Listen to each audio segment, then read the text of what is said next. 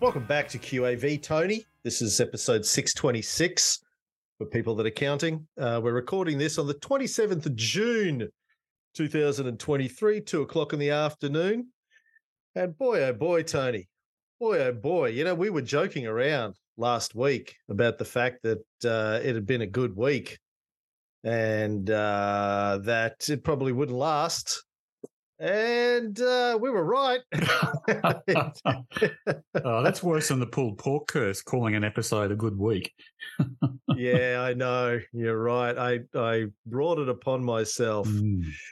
The uh, all ordinaries acted like a toddler with an ice cream cone. Very, One minute, all smiles, enjoying the sweet taste of success. the next, it's face down on the ground, melting into a puddle of regret. well, the, the, we should re- rename it the very all ordinaries or the all very ordinaries. it was very ordinary. Uh, what caused the market to crash last week, Tony? Well, same thing that's been causing it for the last. Apart from me months. calling the episode a good week. no, just just more uh, divining of the tea leaves when Jerome Powell speaks, and you know the market got ahead of itself, thought there might be no more interest rate rises, we get out of a recession, blah blah blah, and then Jerome Powell came out and said, "Clean up that ice cream, get off the floor." they also thought there might no longer be Vladimir Putin running Russia for a few days there. yeah. Well, that happened on the weekend, though. I think I don't know how much of that got into the market last week. Right. The uh, the march on Moscow. yeah. We can talk about it in after hours if you like, but it's just been fascinating watching all the different news sources and how they report. Has been. Mm. Tony, somebody on TikTok, uh, one of my videos uh, on the QAV TikTok channel today, told me that success in investing is mostly about luck. Are we on TikTok? I Um, didn't know we were on TikTok. We're on, we're on all the talks, Tony. the Uh. TikToks, the Tok Talks, the Right. FinToks.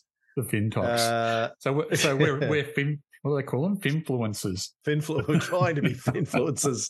Tony, got a long way to go. We'll have to get Um, we'll have to get Taylor to manage us, get a few brand deals going. I caught up with him last week. He said that, yeah. Lovely. He really he called me as soon as he got out and Oh. said ah, that it was really great. Mm. I'm sure he spent most of the time just talking about what a dipshit his father is. That's a little bit of that. favorite pastime. Yeah. Mm, a little bit of that. I told. I keep- Anyway. this, the conversation goes something like, "I told him." He just went, "Ah." So I went, "Ah." Pretty much the tenor of our conversations. He's, he's right there. He's on the money. So, uh, luck, getting back to that, somebody's, this guy on TikTok is trying to convince me that success in investing is all about luck. How would you respond to that, Tony? Well, do you think it's luck the stock market's gone up on an average of 10% a year for the last 100 years or more? It's hardly luck, is it? No, No. no. But what about your success in investing? Is that luck? Uh, look, there's an outside chance it is, but no, it's, it's, it's, um, no, it's, it's, it's distilling, you know, things I've learned over the years and applying them and refining them and cutting out things that don't work. That's, that's the scientific method. It's not luck. My reply was, you know, if it was one person that applied Hmm. the value investing principles and was successful with it over the long term, then maybe you could say it was luck. If it was two people, mm. but when there's like lots and lots of people, you know, Buffett and Munger and all of the people that they've brought up around them, uh, you've learned from them and others, and people have learned from you. People in you know, our dummy portfolio is still performing 2.3 times the STW, Mhm. not the XAO. we'll talk about that later. um, uh, yeah, so like uh, when you see people, lots and lots of people, person after person after person applying the same basic principles and getting similar results, I think it's hard to put it down to luck. Well, and to use the words of the master, well, I shouldn't, I shouldn't say use the words. If people, my favorite Buffett writing, I think just about ever, is a book or a, an article he penned called The Super Investors of Graham and Doddsville. And this is back Yeah. in, I think, the 80s, 90s maybe, when a guy called Eugene Fama was all the rage and the market was efficient and you weren't able to ever reap long term returns that beat the index because as soon as that you had an edge, it would be built into the share price and everyone would jump on it, blah, blah, blah. And Buffett turned around and said, Hey, wait a minute, wait a minute. How, how come I've done all this for the last 20 or 30 years And I know 15, 20 other people I grew up with, you know, went to Columbia University with, and they're all doing the same thing, and we're all beating the market. And someone said, "Oh, it's just luck." and so, and so he wrote a, a paper called "The Super Investors of Graham's and Doddsville," which he he spoke not just about himself, but about other fund managers he knew that had put uh, Ben Graham's work into practice and was beating the market consistently. So it's yeah. not luck.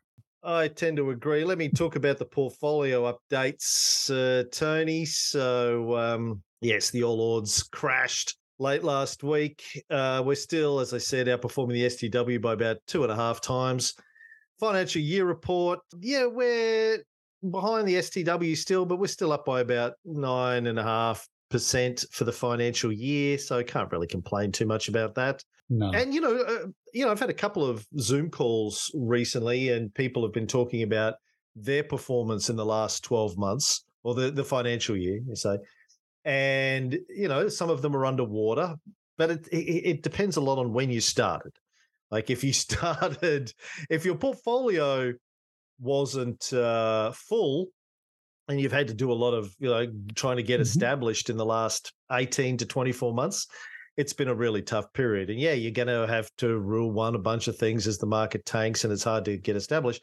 Dummy portfolio obviously has been established since 2019 and it's we've had to trade a little bit but not as much and it's you know it's coasted along relatively unhampered during this period of turbulence yeah, there's still times when you have to sell stuff because of three PTLs or whatever, and um, mm then it's if you try and replace it, you can get rule one endlessly mm-hmm. for a period of time, and that hurts. But I, you know, I do think it's not luck, but it's just the the length of market cycles, right? If you start your serious investing in the middle of a mm-hmm. downturn, or at the beginning of a downturn, or just before a downturn, as we did with the mm-hmm. light portfolio, the first light portfolio, yeah, you're going to suffer for a couple of years while the market is turbulent, but it'll turn around again and you'll get back up on top and it'll all even out in the mix. Guessing right there that it's all going to be okay. yeah, well, I mean, two points. First of all, I think people have to just disavow themselves of this idea that every year the market's going or their portfolio yeah. is going to go up. And, and again, to quote Munger, if you can't stand losing 50% of your paper portfolio, then don't, don't start investing because it's right. going to happen at some stage, like it did to me during the GFC. So, yeah, you've just got to push through these times. And the reason why I say that is because A, I don't know what's going to happen next week. So I don't know if the market will be up or down. So I therefore can't do anything particularly different to position the portfolio. And, and B, um, no one rings a bell at the top of the market or the bottom of the market. So if I'm out of the market because I think it's going to go down, and it happens to, you know, someone assassinates Vlad Putin and and Jerome Powell with the same bullet, and the, the share market just goes on a tear, you're uh, you're out of the market and you've missed it. So I know it's difficult, but that's the business we're in, right? We've opened a business, and sales are a bit slow this month or this year. The better example is you bought a house and then uh, the RBA comes out and raises rates. And every every Monday in the Fin Review, you're reading an article about how housing prices are dropping. What do you do? You sell your house, or do you just go, "Oh, I'm going to keep living here. Uh, it'll turn around. It'll come good." And it's the same thing with the, sh- the share portfolio. Yeah, that's yeah. A, the house one's a good analogy. And you know, I the reason, apart from you know the fact that I trust you, rightly or wrongly, Don't trust me. and Go and read Buffett and Munger say, and, and I've guys. read yeah. Buffett and Munger and, a lot, yeah. and I know how history works. I, have studied history for yeah. a living for a long time. You know, I saw it in our own mm. dummy portfolio. Like we launched, there was mm-hmm. uh, the COVID crash. Not long after we've you know, sort of completed the portfolio, it halved or whatever a lot very, very quickly in a couple of months. you were like, ah, "This is what's going on, Kynaston. This is all rubbish." and then, no, you then you know the market turned around relatively quickly. We were up at one point. Yeah. We were up like forty percent uh, over the STW.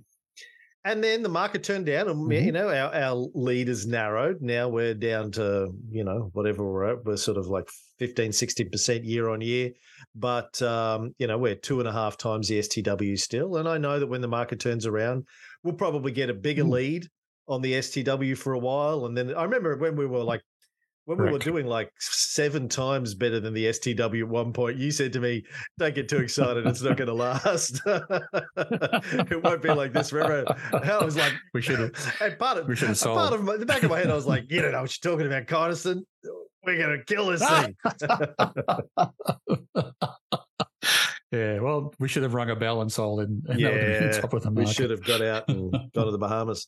Yeah, it's it's actually it's funny because that's probably the more more endearing memory I have of the share market is that there's been you know I don't know how many times half a dozen a dozen times where I've sat back and gone, geez, I'm doing well. That's a bit unusual. And they're always the times I should have I should have sold out. Gone to cash. Well, maybe that's we should add that to the checklist. If Tony's feeling buoyant, bullish, bullish, yeah, bullish, sell, right. get out. Um, Anyway, yeah. just finishing my report. Uh. So for the financial year, we're up, but not as up as much as the STW. And for the quarter report, we're sort of slightly behind. I think we're we're down 1.4%, and the STW is down 0.4% for the quarter. Sucky mm-hmm. quarter. Mm-hmm. Last seven days, you know, it's a sea of red, more red than a communist wardrobe during the Cold War, um, more red than a stop sign at a Ferrari convention more red than Dracula's wine cellar after a buy one get one free special. It's just I've got a whole list of these from ChatGPT. uh,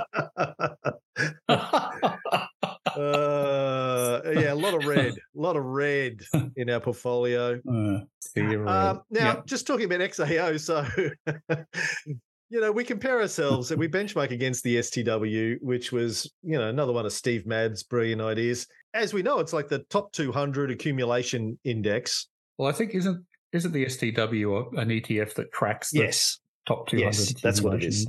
Yeah, same thing. And yeah. you know, as you've said a couple of times, I think over the last few months, a lot of the action, a lot of the growth in the ASX in the last year has been STW, has been top 200 if you look at the rest of the market, it's there's not as much. Mm-hmm. And and you know, we obviously invest, you know, mostly in a lot of smaller cap stocks. We're not necessarily very reflective of the uh, top 200. We've got a few stocks in there, FMG and those sorts of things from time to time, but QAN. But normally we're sort of down in the lower end of the market, I think. But as I had this bright idea of trying to benchmark us against the XAO today. I saw, oh, Netflix, uh, net, not Netflix, Nevexa does XAO. Oh, we can benchmark ourselves against the XAO. And I did that. And the dummy portfolio was back to seven times performance of the XAO. I was like, oh, look at that. That's a better number. And then you reminded me that that's not an accumulation index. Uh, dividends aren't factored in. Yeah. And I had to reverse yeah. it all. That was so just depressing. But I still can't find it's really hard to find the XAOAI index out there. Really, why is that? Do you think? You don't, re- you don't recall this conversation from three or four no. years ago? This is this is how we landed on STW because we couldn't get a feed for yeah, XAO I remember that data. that happened after you reminded me. But yeah. why why is it so hard to get an XAOAI index? Like I yeah. googled it again today and there's just yep. the one. Like I think it's Dow Jones website, S and P's website, where you can go in there and play with it somehow and get a figure, but people don't report on it for some reason. No one yeah. reports on it. Not even the ASX seems to report on it. Yeah, it's strange, isn't it? I mean, I, I think it's a better benchmark than the All Ords, but or yeah, but than the All Ords, um, but they don't. And and it could also, yeah, I mean, and also too, I think in these kinds of markets, dividends matter. That's the dividends that the companies are throwing off are much pro- probably more important than the growth in the underlying stock prices in terms of performance at the moment. well, the, certainly um, in our portfolio over the last year or two, dividends have been a big mm. component of our performance. You know, strip out yeah. dividends, and it's you yeah. know just on capital gain alone, it's not looking great. Yeah. Well, getting back to your comment before about whether it's big versus small in the market, I mean, I invest in the big end of the market. So I'm not having much more luck than the dummy portfolio is at the moment. So I don't think right. it's big versus small. It's possibly more value versus, um, well, I was going to say growth, but not growth. But like, no, I think a lot of the gains in the in the ASX have been um, some of the mining stocks, um, coal for a while, uh, bank stocks, etc. And if they're just too yeah. expensive for us to buy, they can go up still, but we're right. just not going to look at them. Well, anyway, Bottom line is, I'm still benchmarking us against the STW. It's fine. Nothing wrong with that. Okay. Fine. I'll stop it then. Yeah. It's time to ban Okay. penny stocks from Australia's flagship share index, Tony, according to Tom Richardson, Financial Review. If you want to attract and win the trust of serious overseas investors, including sovereign wealth funds, pension funds, and asset managers, you don't want a flagship index pockmarked by penny stocks. Uh, he says that penny stocks are rearing their ugly heads on Australia's flagship S&P ASX 200, speak of the devil, with uh, alarming regularity and a reflection of the market's deteriorating quality as the ASX shrinks for the first time in 18 years. Last week, Australia's flagship index resembled a penny stock casino, with shares in Lithium Explorer Lake Resources crashing 38% to 29.5 cents after it revealed a six year delay to its Argentinian lithium project. Speculative biotech Imugene finished the week at just 8.9 cents, with tech hopeful BrainChip losing 13.8% over the week, up to 34.5 cents. So much for lithium boom stocks. Is Mm. Lake Resources the same as. Silver Lake Resources? SLR? No, different Oh, different that's not confusing. Um, so he goes on to say here that, uh, like, these are obviously uh, stocks trading for less than a buck. He said in the US, penny stocks are defined as those that trade less than US $1, and they're banned in the US uh, from the index, apparently. I didn't know that. He says they're viewed as ripe for manipulation. A 10 cent stock only needs 10 bids higher to 20 cents to soar 100% and double a manipulator's money. And he's saying that the Australian index should remove stocks under a buck. I thought I'd get your thoughts on all of that, Tony. Well, it's news to me. I don't think I've. I can't. Yeah, I can't recall seeing any stock manipulation going on in the in the the penny end of the market. I'm not saying it can't or it won't, but if, it doesn't make much sense to me because, like the companies you spoke about there, I think they a couple of them, even though their share prices are in the cents in the dollar, they're still large market caps. I think. Uh, I don't know what Silver Lake is, or sorry, Lake Resources is, or Imugene, but I wouldn't be surprised if their market cap's still in the hundreds of millions of dollars. So they're substantial companies. So I don't buy into the argument that if the shares are 10 cents and they can easily be, be manipulated to get to 20 cents, I guess they could if no one else traded except for small parcels. But if I owned a million dollars worth of, I don't know, Lake Resources, and I saw the share price double because only small trades have been going through, and then I tried to sell my million dollars worth of shares. Doesn't matter what the share price is, it, it'd drop again because you know the volume would just be too big. So yeah, I'm not really buying the argument. Uh, I haven't seen any evidence of it in Australia. I would also think too if if they did ban stocks less than a dollar from the ASX, I wouldn't be surprised if companies like Lake Resources just did a consolidation to get their share price up to a dollar again. It, it seems like a sort of meaningless exercise. to me. Right. Uh, Lake Resources, uh, share code LKE, by the way, market cap 408 million, according to Stock Doctor. Yeah, so it's still substantial. It's just had, I, I would guess it would, it's had lots of capital raisings which have diluted the share price down each Right. time. That's that's typically how company how large companies find themselves with cents in the dollars for their shares. Right. They've raised money a number of times, so it's a bit of a trap if you're a shareholder because yeah, you've been diluted down to a small, a small, um, a smaller and smaller holding in the company. But I'm not sure that's the reason to exclude them from the index. It's because their market cap's still large. So yeah, I'm not necessarily buying into that argument. He says Lake Resources entered the ASX 200 index in June 2022, and its shares have plunged more than 80% since then. Okay. so that so that means they're now making up much a much smaller part of the ASX. So what's the problem? it's, everything's the index is working like it should work. Right. Well, he says if you want to attract and win the trust of serious overseas investors, including sovereign wealth funds, pension funds, and asset managers, you don't want a flagship index pockmarked by penny stocks. We don't have a flagship index pockmarked by penny stocks. the- the flagship index consists of miners and bankers and supermarkets. Right. Really, that's that's what you're Yeah. buying. But I don't know. I'm not even sure why you want to to attract people to buy the ASX index anyway. Is it is he just saying that you know, more buyers puts pushes the price up, and that's probably a good thing for shareholders mm. here. So maybe it is an attractive thing to do. But and look, if we're out of step with international rules around these things, it's it's probably worthwhile reviewing and bringing ourselves back into line. But um, I'm not seeing any evidence of market manipulation in penny stocks. He says the S the the ASX 200 should exclude businesses that have zero revenue and stock prices under a dollar to protect index buyers and other market participants you can have zero revenue and be one of the top 200 stocks in Australia. Yeah. wow. Well, I mean, that's going to, you know, potentially eliminate a lot of companies from the index because that's one of the things they do. They raise capital through the stock market before they have a workable business. It's one of the things we try and warn people against is investing in those yeah. companies. But, um, you know, I mean, at one stage, Fortescue Metals Group would have been in that would have been, you know, I've got a, I've got a tenement here that I could, I could put some, an iron ore mine on, but I need to raise capital to do it. So I, I don't, again, I don't buy into that argument. It's, well, um, they can still be listed. Yeah, it's, just saying they shouldn't be part of the top 200 until oh, okay. they make well, money. Yeah, okay. If that's, yeah, if that's, if that's different to the way it works around the world and you need to line the rules to them, that's fine. But, um, yeah, it does, it does, hmm. keeping them, there are, there are, of course, other rules in the index besides just the, the market cap, you do have to have liquidity, etc., in the size. So yeah, I don't have an opinion on whether it's a good or a bad thing, and it's never worried me before. But um, if we're out of sync with the rest of the world, sure, review the rules.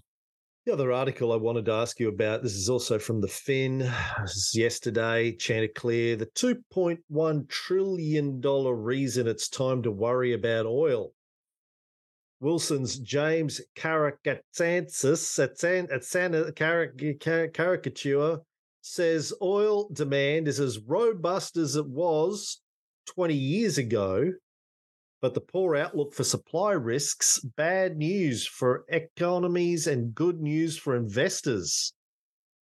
And it says for the last five years, James Caricature has been on the inside of big oil, helping to assess new exploration prospects at ExxonMobil but now the geoscientist who has just joined Wilson's as the financial advisory firm's energy analyst has delivered a stark warning about what awaits the sector.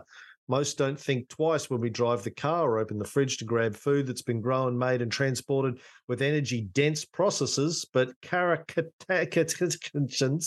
Sinfin says the world could soon face upheaval as the stubborn reality of supply and demand in the oil market sets in. Global demand for crude oil is more robust today than it was 20 years ago. He argues as economic development propels non OECD countries into the role of the world's major oil customers, shifting from 45% of global consumption two decades ago to 55% today. Even on the most conservative estimates, assuming no population growth and consumption levels rising towards those seen in the US and Australia, demand from China, India, Indonesia, and Brazil will lift global consumption by 41% from today's levels. But he says there's a, there's a supply issue. And he also goes to say that the shale revolution in the US is almost over. They they've gone from being self-sufficient with oil two years ago to nah, got nothing, got nothing. Gonna have to buy it all from Saudi Arabia and Russia again. You go, oh Russia, uh, that oil business that uh, mm. you know there's sanctions yeah, Vlad, you can you can stay in power. Just sign this. Just sign this contract oh, with us. Or we'll replace you with Prigozhin. Oh, that'd be that'd be a good thing for the world. Putin's chef takes over Russia. Um, so all of yeah. this, I, I, don't, you know, I don't understand the oil market. You follow the oil market a lot more closely than I do, Tony. What are, what are your forecasts yeah, on, on the oil business, Tony?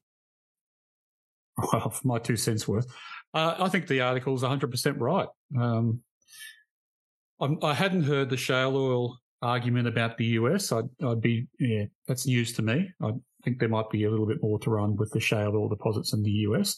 I know they were getting uh, costlier to, to extract the oil, so they tend to shut down when the oil price is low and then reopen when the oil price is high. So uh, I think that will continue because I, I agree. I think the oil price will go up just as I think the coal price will go up because, you know, there's a lot of pressure on, in this case, oil companies uh, to limit them, limit their financing, to limit their ability to to find new fields, because there's a lot of people in the world who think we shouldn't be mining oil because of climate change concerns. And I get that. So there's a tension going on at the moment on, on the um, supply side uh, because there's not um, enough new fields being found, uh, but demand is still increasing. So I think, yeah, it's, uh, it's got to force the price up.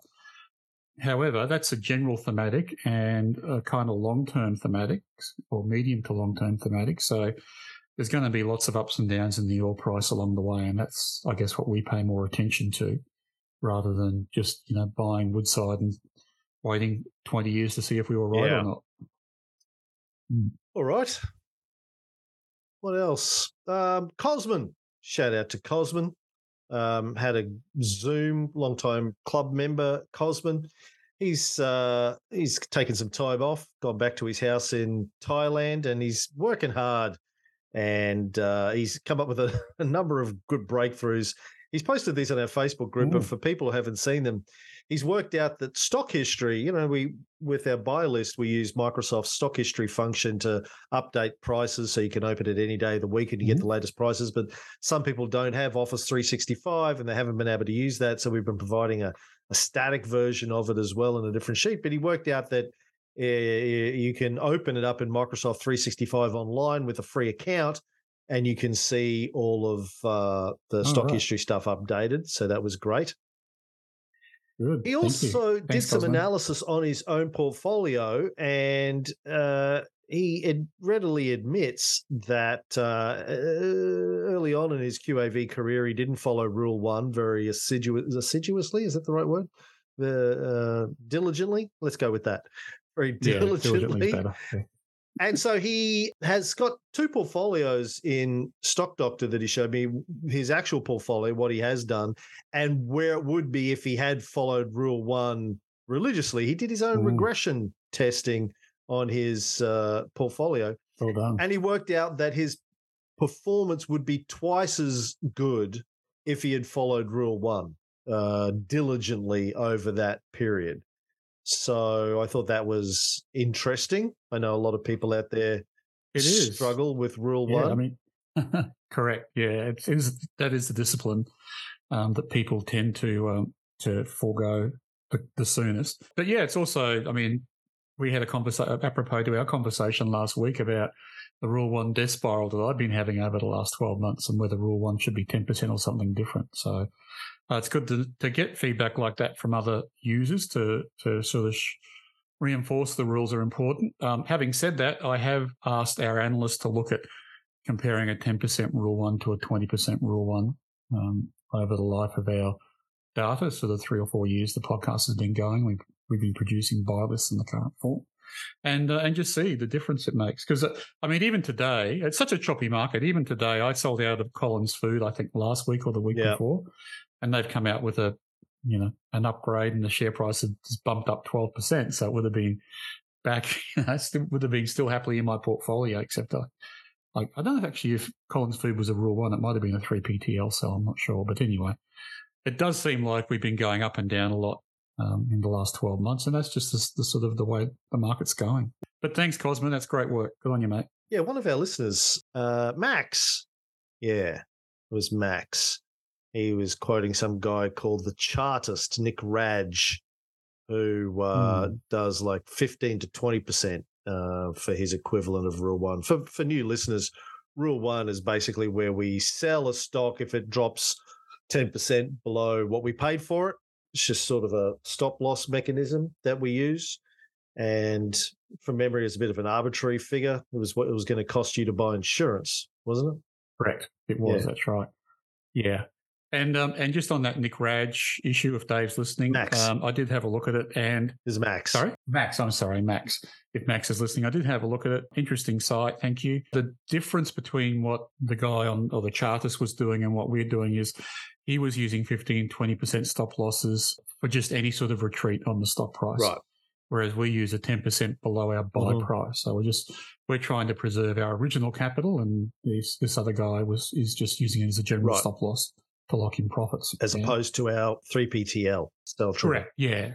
I think he did have his versions of 3PTLs and there was a lot of discussion of Bollinger Bands and breakouts and things. So You know, there were he, that, that's which is you know his way of doing it, different to mine. But Hmm. yeah, the the fifteen to twenty percent was a different application of the rule. But however, it's a valid point. I've never gone back and tried to work out optimally what the stop loss should be. So I've got there, got uh, Ryan out there crunching some numbers for me, which is great. And that's the end of the free episode of QAV for this week. If you're a new listener, I just should let you know how this works. So we have a free episode every week, runs for about half an hour. We have a premium episode also every week. It goes for another 30 to 60 minutes, depending on how many questions we get. It's where Tony answers questions from our club members. If you want to check out the premium episodes and all the other benefits of being a QAV club member, which is access to the checklist and and the Bible and uh, the private Facebook uh, groups and the other comms channels that we have, invites to the dinners, Zoom calls, etc., etc. Uh, sign up for the two-week free trial and check out all that stuff out. You can do that at qavpodcast.com.au. Look for the um, free trial button there. And if you uh, like the idea of value investing QAV style, but don't feel like you have the time or resources to uh, you know learn how to do QAV for yourself, think about signing up for QAV Lite. That's our relatively new service where we send you the stock tips every week, and then we also monitor those stocks in a portfolio. And if they become a sell, we email our QAV Lite members and tell them that it's time to sell that stock and what to replace it with. Um, check that out too. Um, it's sort of a low effort way of doing QAV. Still better if you know how to do it yourself, I think, because Tony could get hit by a bus and then where are you? But, uh, you know, while he's not, we can do this. So check that out, qavpodcast.com.au slash light, L I G H T. Um, that's it. Um, if you don't want to sign up to any of those, just keep listening to the free episodes. And if you have any questions, uh, shoot me an email. You'll find that on our website too. All right, have a great week and good luck with your investing. QAV podcast is a production of Spacecraft Publishing Proprietary Limited, authorised representative of AFSL 520442, AFS representative number 0012922718. Please don't make any investment decisions based solely on listening to this podcast. This is presented as general advice only, not personal financial advice. We don't know your personal financial circumstances. Please see a financial planner before making any investing decisions.